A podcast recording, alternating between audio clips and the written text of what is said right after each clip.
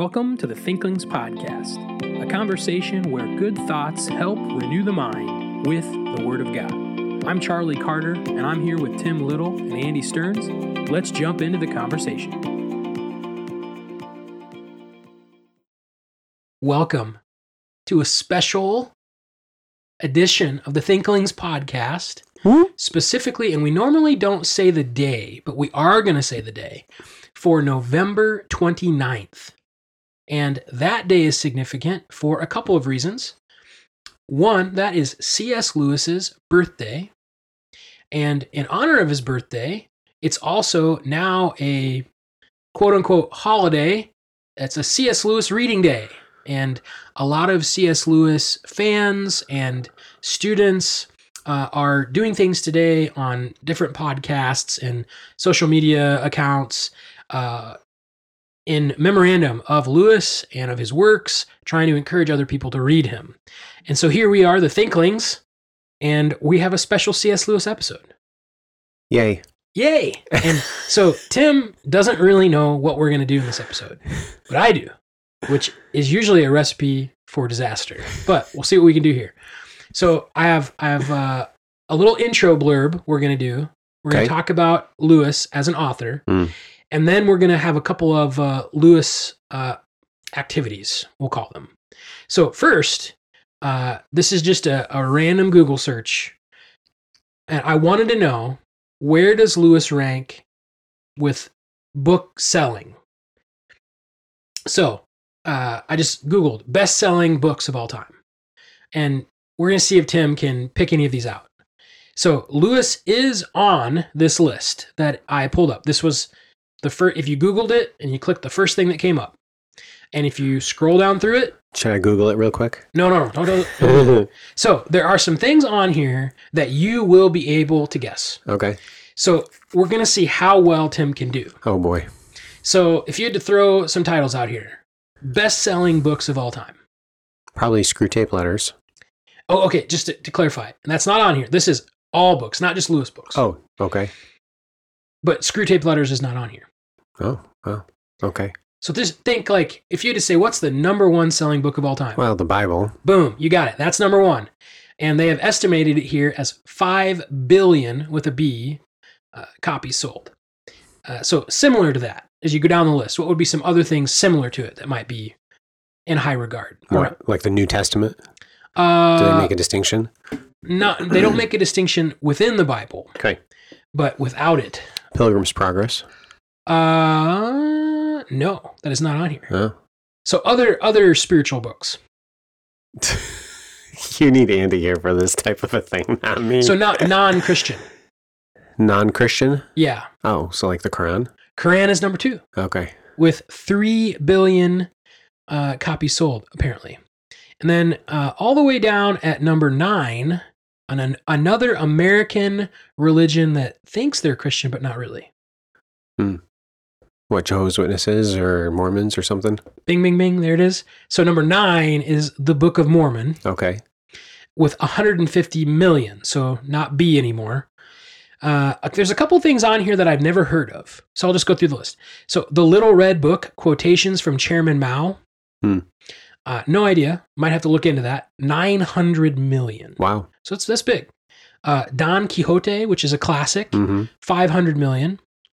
Uh, so similar to number three, selected articles of Chairman Mao. So don't know who Chairman Mao is. Maybe I'm just a, you know, an urban blockhead for not knowing that. Yeah, I don't. I don't know either.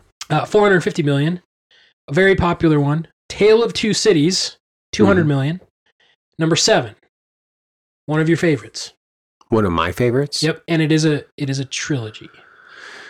Which I, I guess this is supposed to be individual books. Oh, but they did a trilogy here. Well, they didn't specify. I don't know. Lord of the Rings would be the only trilogy. There it is. Number seven, Lord of the Rings. Uh, C.S. Lewis's buddy J.R. Tolkien, 150 million. Okay. As we keep going, uh, Scouting for Boys: An Introduction into Good Citizenship, 150 million. Mm. Number we did number nine, Book of Mormon. Ten was The Little Prince. Actually, I have a cousin who was adapting this into a play, and I don't remember the update of that. But uh, Aaron, if you're listening to this, would love to hear the update on that. I think it already it was either a COVID casualty or it's already happened. I can't Hmm. remember. But The Little Prince, 140 million.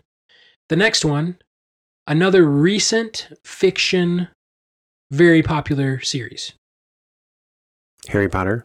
Harry Potter and the Sorcerer's Stone is number 11, 120 million. The Truth That Leads to Eternal Life, they don't have an author, 107 million. Alice in Wonderland, 100 million Wow. at 13. 14, Dream of the Red Chamber, 100 million. And then number 15, it's a single title by C.S. Lewis. by C.S. Lewis, Oh. and that is Lion, the Witch, and the Wardrobe. The Lion, the Witch, and the Wardrobe at 85 million. Okay. Whew. So he he's up there, and I, I was just curious Sure. as far as Are any of his other titles on the list? uh, it stops at 15. Oh, okay. So I was curious though, like where does he rank? You know, Yeah. so I went to Wikipedia, and there's it's it's hard to tell who's pulling these lists. I feel like I'm about to sneeze too, so pause. Maybe I'm gonna sneeze. No, we're good. Okay, so uh, it's it's hard to track down numbers because you're just wondering like Oh, yeah. some some of the sites are only UK sales or only American sales Right. and da da da da da da da. For example, uh, we just read in this other list that he sold approximately 85 million Uh-huh. copies of The Lion, the Witch, and the Wardrobe. On Wikipedia's uh, page, list of best-selling books, there is a list of best-selling individual books. They have more than 100 million, which they have Tale of Two Cities, which we mentioned before, The Little Prince, Harry Potter, and then there were none uh, by Agatha Christie that wasn't on the other list. But if it, you know, if it did have 100 million, it would outrank Mhm. C.S. Lewis's 85. Well, 85. I'd probably trust Wikipedia. Yep. And then there's The Dream of the Red Chamber. Never heard of it. The The Hobbit is on here. Oh, Um, but then between 50 and a million copies, uh, we have a lot of things in the 80 to 50 million range. If C.S. Lewis had sold 85 million, he should be in this list. He's not. okay. Uh, he is down here somewhere. I had to, you know, control F and search his name to find it, but he is on here. Uh, and so it's, it's a little hard, uh, but I don't think any of his other books were as uh, high of a seller as The Lion, the Witch, and Wardrobe. Sure. I would expect that one to be his highest selling. So that leads me to Lewis activity. I guess this is number two because we already did number one where we looked at his. We went through the list. So we're gonna have a draft, Tim. Oh, boy. and uh, we're each going to get three picks. And you have to pick like your number one like we're going to treat it like it's football or basketball where you, who's the number one overall pick and then the other person gets to pick. I'm really bad at sports, especially the not re- draft. that's not true. Tim was a very good fantasy football player uh, back in the day. And so so it's arbitrary but you get to make your pick and then you get to tell us why that's your number one or so I get three. Yeah. So, and we'll I'll give you the benefit of the number one pick, but you get to pick a single Lewis title. Okay. You're you're building a team, Sure. and uh, we could do basketball. We could have five, but yeah. No, let's do eh, 3 we're gonna do three. A okay. little bit more and time so conscience. if you pick one of mine, then I got to pick a different one. Is that so yeah, the way if it you works? pick one, I can't pick it. Sure. So individual titles of uh, within Narnia are all on the table, as well as any of his fiction or nonfiction works. If they're bound in one single bind, you can claim them.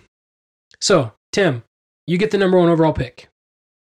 And again, I'm gonna I'm just gonna talk a little bit more to give him time I think won't take your first one. It'll because be okay. because I didn't I didn't oh, I got him at all. I got this. I you got, got, this. it? Okay, Okay, I got number one this. overall pick. Number one overall pick, the book that cu- I cut my Lewis teeth on, The Abolition of Man, Ooh, be my number one pick. Why why is that the one. number one overall Wa- the urban blockhead, blockhead, uh, irrigating deserts instead of chopping down forests, the cultivation of the inf- affections. So the abolition of man and the idea of affections has has uh, significantly shaped my uh, discipleship methodology and even my love for poetry in Hebrew and the Old Testament. So I wouldn't say that the um, that that Lewis was the one that introduced me to all of that. I think I actually got it through a study of poetry and Hebrew poetry, but Lewis and uh, Jonathan Edwards and this idea of the affections was already kind of rumbling around in my mind from studies, and it just kind of uh, connected with the biblical truth concerning the fear of the Lord. So, Abolition of Man, chapter one, particularly in the cultivation of the affections. Yeah, that, I did not think that was where you were going to go. Yeah, number one overall pick But- was probably like somebody else's, you know, fourth round pick Well, number 27 or something. So here's why I think that's a sneaky good pick. because it is an essay that if you wanted the same idea, it's sprinkled all over Lewis. hmm And you could even get a fiction that talks about it. You could read Screwtape letters. uh, Screwtape. You could read um, That Hideous Strength. Mhm. And those, those elements are all. So you're you're you're doing exactly what I would think is the abolition of man is distilled. It's it's it's all really focused Mhm. and uh, maybe not as accessible as the story would be, but it's it's all right there in a very short, accessible uh, little Essay. essay. Three essays, but so that's a good pick. I like that. So I have I've I have two two desires battling within me. Well, I'm guessing Abolition of Man was not one of your picks at all. So, It, it might have been. It might have been. way to be gracious with me. Appreciate So, that. uh, so I know what everyone wants me to do, Oh, yeah, of course. Just say it. and I'm trying to think: is You there have to. anything that justifies not picking that? No, you have to say it. Yeah. Okay. You have to take the Lion, the Witch, and the Wardrobe. Yeah, I knew, I knew You that would to. be yours. Yeah. And I wasn't going to take it because, I mean, it was good, but I didn't, it wasn't my number one. It- it's it's if if if I'm going Lewis's fiction, it's up there with the close tie to one other thing. Uh, but um, so why the Lion, the Witch, and the Wardrobe is so good? Yeah. it introduces you to another world that you kind of already know as a Christian, but you get to know it in a vastly different way. And uh, I still think, and this is where I'm a little bit unique in the sense of I'm a little bit late to the to the Christian party. Um, I was 16, and I I mean I don't think I'd heard of C.S. Lewis until I got to college. I, I I think I've said this on the podcast before. My first interaction with C.S. Lewis was at the old coffee shop in Williamsburg, not the great Brick House Coffee Co., but the Java House. What? No, no, not the Java House. Java Lounge. There's one in Iowa City that's the Mm. Java House, and then there's one that was the Java Lounge, and now it's a Mexican restaurant. Sounded sketchy. Yeah. And so, but there was a TV in the corner of the Java Lounge's little uh, shop. Is a little tiny tube TV up in the top corner. Yep. And there was one day I was in there with some friends, and there was a movie playing on that TV, and it was the most recent adaptation, The Lion, the Witch, and the Wardrobe. And it was the scene where there's the battle, and there's all the animals coming across, and there's the witch, and you're like, what in the? And if you have no idea what that is, you're like, Yeah. what in the world is that? Right. And uh, I remember one of my buddies at the table, oh, that's uh, the movie Lion, the Witch, and the Wardrobe, C.S. Lewis. And I'm like, I don't know who that is. And, you know, fast forward to college or seminary when I took Thinkling Stearns' Lewis class where we explore Lewis. And I had never really read him. And I still think one of the more powerful pictures in all of his books is when Lucy and Susan follow Aslan to the stone table where he dies in Peter's place. Or not Peter, Edmund. And really, you know, it's a picture of Right. Christ's death for all, but he dies to uh, pay for the uh, to avenge or pay for the the Treason. betrayer, the treason. And they watch him get ridiculed and mocked and killed, and then they watch the sun come up and he raises. Mhm. And uh, obviously, well before reading that, I believed in the resurrection. That you can't you can't uh, not believe and be a Christian. So I've already believed in Christ coming back from the dead, but that excites the the imagination of the resurrection in a way that uh, my my affections hadn't been stirred that way. Mhm. And uh, to this day, whenever I read that path, and I think rightfully so as a Christian, when you read a very well written uh, picture of the resurrection, it should stir you. Yeah. And but still, I think I think that picture at that point in that story is so powerful. And and all the other parts of it too, where you know at the beginning you hear about Aslan, you don't know who he is. And then you meet Aslan. And then you realize Aslan's gonna die for him. And I can just I, I I I just wonder as a child who doesn't understand the gospel what that does in the mind and heart of a young child. And I think it's just beautiful because they're what they're going to find themselves wanting that deeply to be true, and maybe not sure it actually is. And then they go to the Bible, and they find out that it is.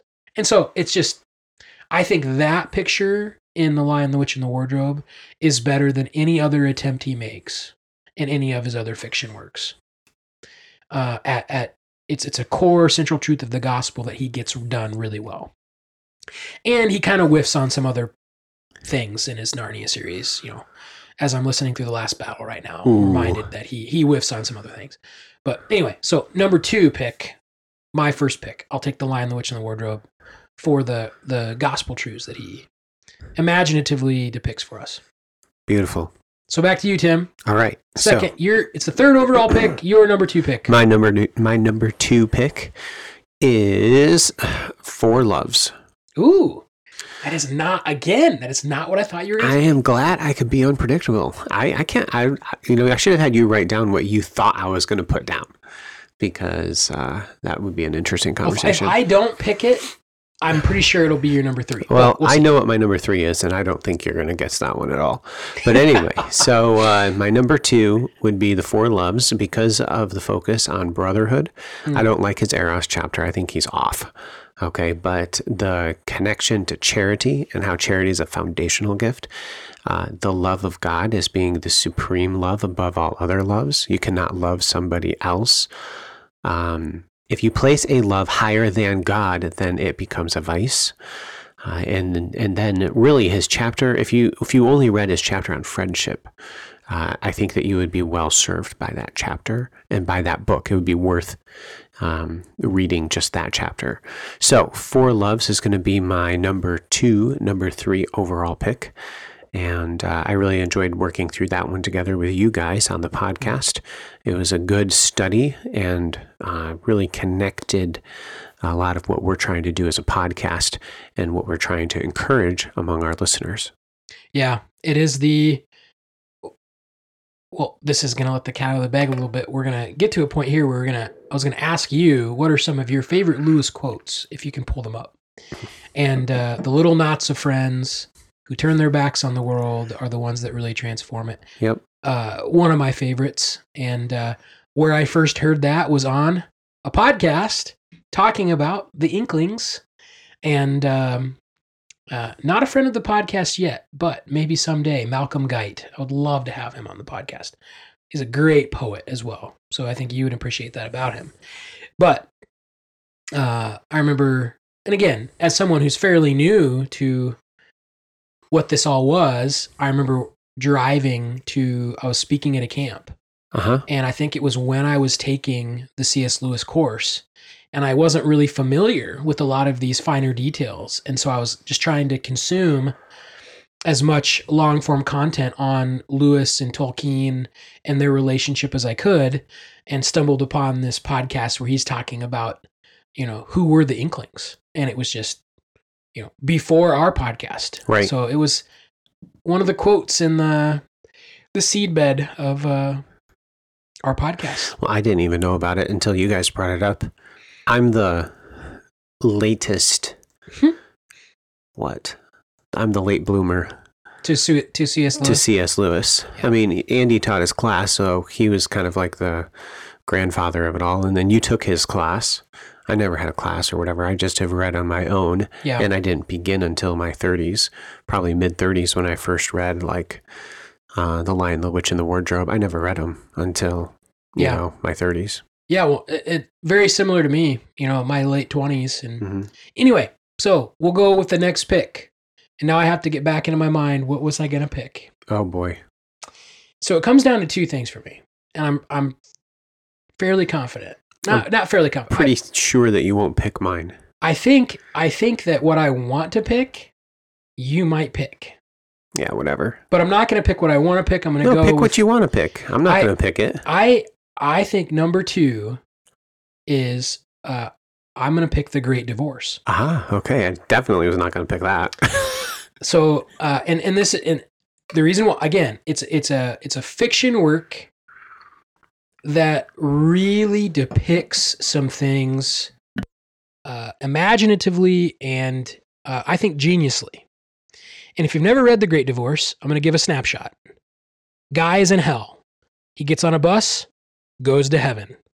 There's a lot of people that got on that bus from hell with him. And they're all trying to get up into the mountains of heaven. And there are people that they knew in their physical living life trying to help them get actually to heaven. And they all are coming up with reasons why they don't want to go.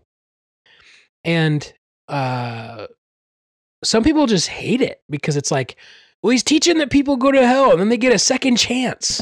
No, it's a dream. he's not. Well, that's the uh, The cop out at the end. Yep. David Downing, who we've had on our podcast, was he he says this. He's like, you just have to read the subheading. It's a guy having a dream. And he, he's not trying to tell you what's true explicitly. He's trying to get you to think about what's true imaginatively. And again, that's why I think Lewis is just such uh, is a powerful writer because he he does get you to think about things in a very unique way. And there are different reasons, different excuses that people come up with about why they're not going to get to heaven or why they're not going to go to heaven. And it's just a really interesting, thought provoking, shorter fiction work. And uh, I don't think any, other than The Lion, the Witch, and the Wardrobe, as far as thought provoking Hmm. about something that I'm pretty convinced of theologically about how people go to heaven. I don't think any other uh, of Lewis's works has caused me to think and ponder uh, a specific point of theology like the Great Divorce had. And so for that, I think it was worth. It it made the list for me. I think it's it's up there. Um, and if you don't pick, I have, a, I have a title in my mind right now. And if you don't pick it, I'm going to come back to it and say, here's why I didn't pick it because it's similar to Great Divorce but different. But anyway, that's my pick. Great Divorce. Yeah, Screwtape letters. Is that what you're going to pick? No, but Oh. it needs to be on the list. So since I know that you're going to pick it for your third one, even though I don't know if you should, because then you would have picked three fictional books. No, I'm not going to pick it for my third one. you won't. No. Well, I do like Screwtape letters. That one should probably be my third, but I, uh, what? I'm not going to. Do it. You got to make a pick. I'm going to make a pick. So I'm going to pick uh, a, a Lewis title. I am going to pick fictional. I am going to go fictional on the third one. Okay. And uh, a, a Lewis title that was very helpful for me in the composition of my dissertation. Are you with me? I think so. You know what it is? Is it the second part of a series? Yeah, it is. So Perelandra. yes. I'm going to pick for my third pick, which I'm probably going to make a lot of people angry about because Mere Christianity is not on our list and neither is Screwtape Letters, which would be Well, great I still have a pick. I know. I don't know what you're going to pick, but it probably should not be fiction since you picked fiction for your first two. Hey, Just you know, my feedback there. But Perelandra really uh, it has a very artistic depiction of of an individual. It's fictional, but an individual's impact by uh, uh, a satanic by Satan. That's that's the the picture of Perelandra. Um, and then even just his attempt to recreate like the Garden of Eden and the temptation of uh, Eve um, and then finally, also just his idea of uh, nakedness without shame that he seeks to portray, Mm. I thought were uh, very well done. And um, uh, and anyway, it was a book I got in trouble for for quoting it in my dissertation, and uh, so I have a long history with that book. And You I, got in trouble? yeah, I mean, you can't cite a a uh, Fiction work. fictional work in your dissertation. I used it as an illustration. Which and he's like, no. And then I, we had in, in my oral defense, we had a bit of a conversation about it. And then the one guy said, maybe you just stick it in a footnote. because I was being pretty insistent about it. And so was my one uh, dissertation reviewer. Yeah, and uh, that he didn't want it. That is fascinating. he didn't want it in the dissertation. And so I relegated it to a footnote. Very good. I like that pick. And that is what I thought. I thought for sure when I conceived of this idea in my mind, I'm, I was like, Perelandra has to make Tim's list. I don't know where it'll be, but I, I almost thought you'd pick it number two. I, but, No, why pick it number two? I know you're not going to pick it. well, you, you know I'm not going to pick it because if I was going to pick a work of the Ransom or Space Trilogy, Yeah, you'd pick Hideous Strength. Well, okay, it depends on what criteria I would be picking. If I'm picking like my personal favorite, I actually like Out of the Silent Planet. All I like its preference. I like that one the best. Mm-hmm. I like the going to. I like the Sorns, Oh, yeah. the séroni. I like the the big uh, or the the little pfifltriggi. I like Oh, the brother. I like the hrossa. Like I just I like the the pioneering aspect of you're on a planet, you're learning about a new world. Okay, so what's your real pick? so here's my so you, number two was uh what did i pick for number two You did uh, Lion, the Witch, and the Wardrobe, and then fictional again, Great Divorce. oh the great divorce thank you so yeah so i am not gonna pick fictional Screwtape letters a lot of people are gonna be like why wasn't that picked it should be on the list. It's a great one. it is but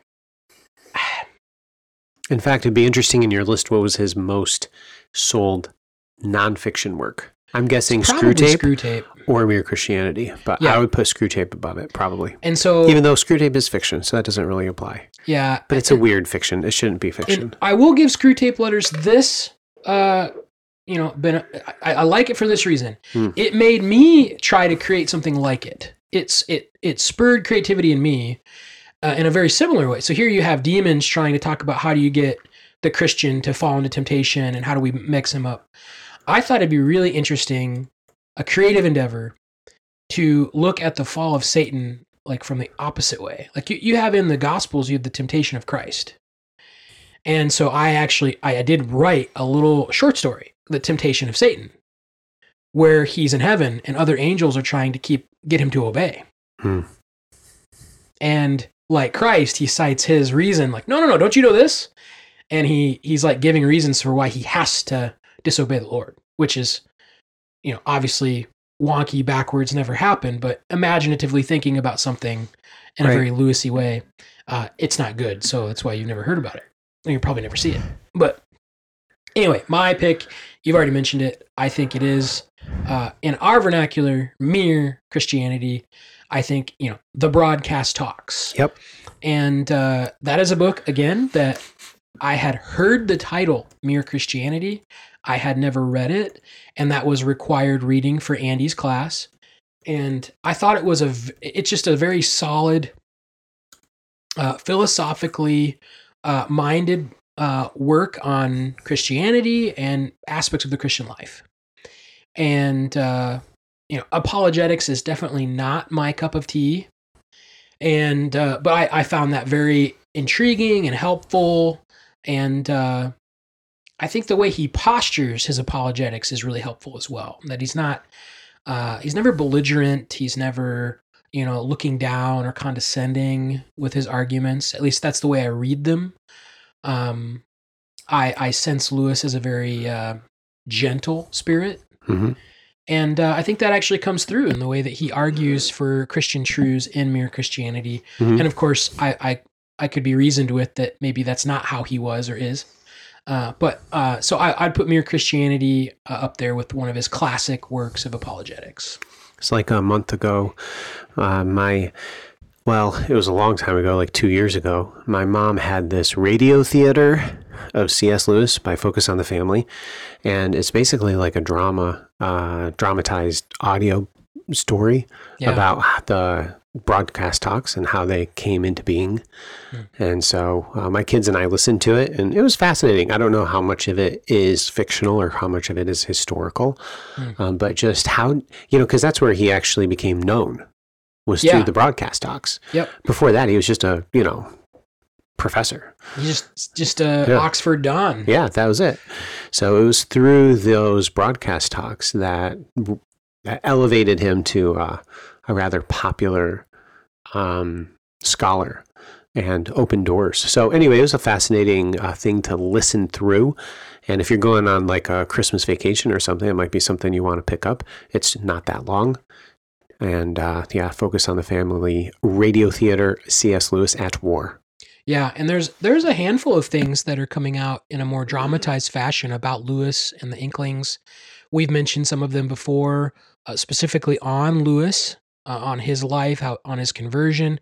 There's some really good things out there, and uh, just to help you kind of learn more about him. But uh, I feel before we go to the last thing about Lewis that we're going to do, uh, which and I already mentioned this before, prepare you. Like, what's your um uh, favorite quotes or biggest takeaways? Favorite quotes or biggest takeaways? So you don't have to have a quote. You could just say, "Here's one of my biggest," and you've kind of already mentioned some, so repetition's okay. But while we're here, I thought we would take guesses at what Andy's picks would have been. Oh boy. So if you had picked, your number one was Abolition of man. Abolition of Man, and then I picked Lion, the Witch, and the Wardrobe. hmm What do you think third overall Andy would have picked? And just because we already know what our our picks were, if they can be things that we didn't pick, that's even better. Yeah. I don't know one for sure, but I'm curious what you think.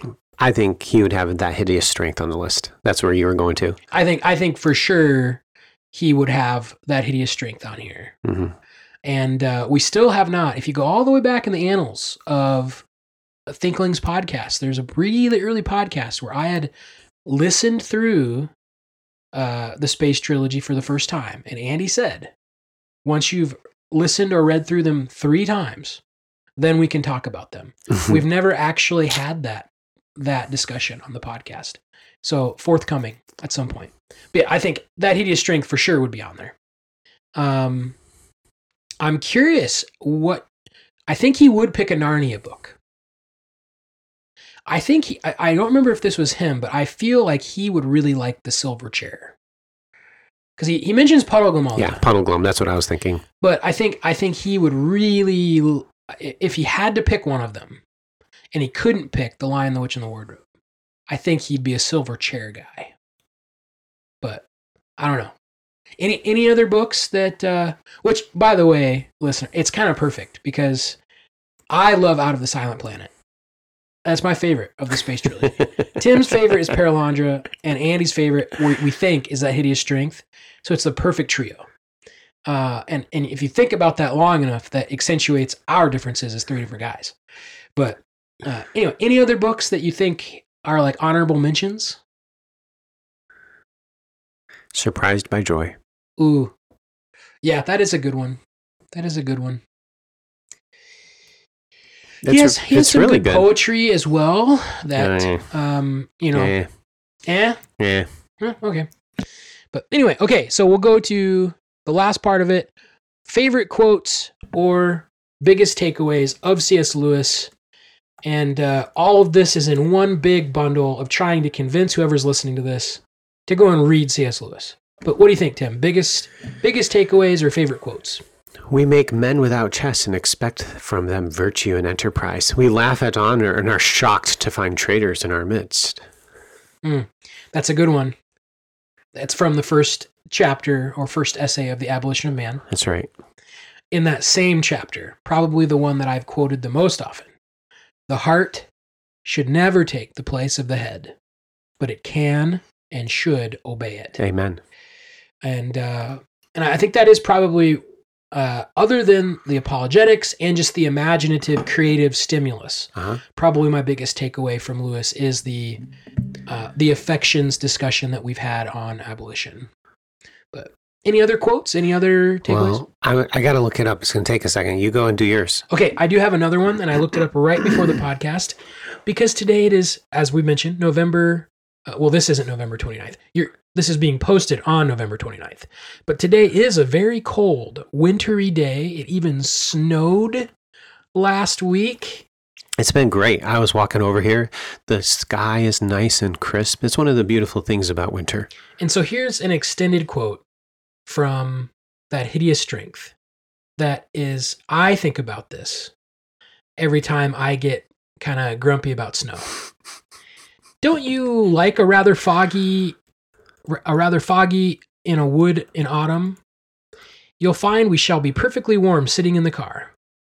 Jane said she'd never heard of anyone liking fogs before, but she didn't mind trying. All three got in. That's why Camilla and I got married, said Denniston as they drove off. We both like weather. Not this or that kind of weather, but just weather. It's a useful taste if one lives in England. However, did you learn to, however did you learn to do that, Mr. Denniston, said Jane. I don't think I should ever learn to like rain and snow. It's the other way around, said Denniston. Everyone begins as a child by liking weather. You learn the art of disliking it as you grow up. Noticed it on a snowy day? The grown ups are all going about with long faces, but look at the children and the dogs. They know what snow's made for. I'm sure I hated wet days as a child, said Jane. That's because the grown ups kept you in, said Camilla. Any child loves rain if it's allowed to go out and paddle about in it. And so that's from that hideous strength. And I just, I'm not a fan of snow, but I, I like that little quote there. Kids, kids love snow. It's because it hasn't been hasn't been beaten out of them yet. But anyway, my uh, daughter uh, today, she was with me in the bookstore for a little bit. I was walking her back, and she was complaining about. She was saying how she is not as excited about snow anymore. Really? Yeah, and I'm like, honey, you're not really old enough for that yet. You, you should. you're supposed to still love it like way too much. Yep. Anyway. Okay, so my second one. You got another one? I don't have any more after that. Oh, I have two. Okay, so the next one is. I'm just going to read this little section, uh, this little thing. C.S. Lewis communicated the ambiguity between the actual person and the force possessing the person through the satanically indwelt character of Weston in Perelandra. Quote, Ransom did not know whether in the last few hours the spirit which had spoken to him was really Weston's or whether he had been the victim of a ruse. Indeed, it made little difference. There was, no doubt, a confusion of persons in damnation. Hmm. And I mean, I can't. I feel like we can't. That's boring. I know, but I feel like we can't that say was that. my quote. Ransom. Ransom. that was my next one. Was it really? Yeah. Oh, what? Nothing. that that is like it's it's both hilarious but chilling at the same time. Yeah, Because as you as you slowly realize what's going on there, yeah, ooh, it, it again, Lewis does so well. He gets you to think about something that you've probably thought about before, but you're thinking about it in a way you haven't thought about it before. And uh, I think he does that really well with his fiction. Uh, he does it similarly well with his nonfiction, but I think he does it really well with some of his, some of his fiction. Um, I guess I will mention we've already mentioned we've already named the quote or listed it here, but uh, from uh, the Four Loves, the little knots of friends that Oh, turn yeah. their backs on the world are the ones Yeah. that really transform it. Well, that's got to be in there. That's that's number one. that's like the it's on all of our overall- mugs. It's on Yeah. our t-shirts. Yep. Yeah. But anyway, and then I guess uh, your last quote was the The Perelandra one. was the ransom. That's hilarious. That and there's there's a really good soundbite on one of our early podcasts where uh, Andy's uh, doing that as well, which is really fun. but anyway, so there's a whole bunch of stuff about C.S. Lewis, and uh, if you don't like C.S. Lewis, you probably turned this off a long time ago. But if you you know enjoy listening to us talk about nonsense, which I guess Lewis isn't nonsense, but if you enjoy us kind of just bantering, it's a, a very different kind of podcast than what we normally do. It's reminiscing. Yeah, and it's it's uh Good enjoying Mhm. enjoying the creativity and the the work and the effort of what Lewis has provided for us. Mhm. And uh, you know, even if we can produce one thing like that, you know, a writing or a, a sermon or podcast, or you know, if you can have a group of friends that encourages one another to Christ likeness Hmm. in the same way that He does. Uh, to us, many years after his death, you've you've made an eternal uh, blessing in someone's life. You've Hmm. glorified the Lord, and so if you haven't enjoyed that with us, that's okay. Uh, but if you do, encourage you to read good books. Talk about it with your friends. There you go. Happy C.S. Lewis Reading Day.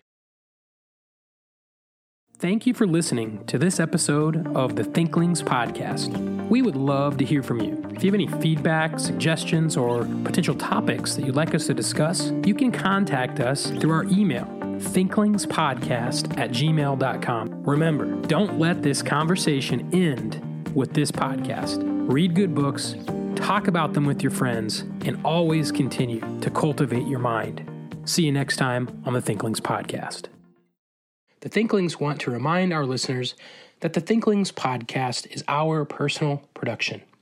Our conversations, book discussions, and viewpoints may not represent the views of Faith Baptist Bible College and Theological Seminary. Any questions or feedback should be directed to us at the Thinklings podcast.